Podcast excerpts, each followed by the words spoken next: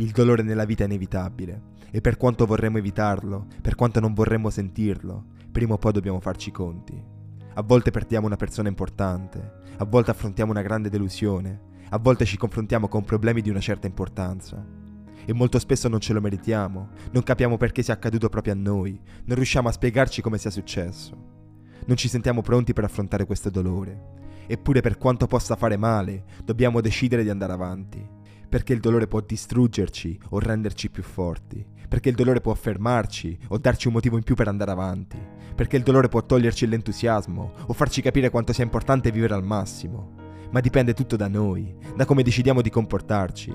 Possiamo abbatterci, lamentarci, non accettare quello che è successo, decidere di non credere sia reale, cercare un modo per tornare indietro, aspettare qualcosa che riporterà la nostra vita alla normalità ma tutto questo non cambierà la situazione, non ci farà stare meglio, non ci permetterà di uscirne. Per questo dobbiamo decidere di reagire al dolore, decidere che anche se quello che è successo non è giusto e non ce lo meritavamo, noi ne tireremo fuori il meglio, che per tutto quello che abbiamo perso noi daremo più valore a tutto quello che ci è rimasto, che a tutto il dolore che stiamo provando noi risponderemo con la vita, perché anche se a volte quello che succede non ha senso, anche se non riusciamo a spiegarci come sia possibile, anche se non vorremmo fosse reale, la verità è che la vita non si ferma davanti a nulla. E sta a noi decidere di fermarci e lasciarla andare via o iniziare a correre più forte di prima.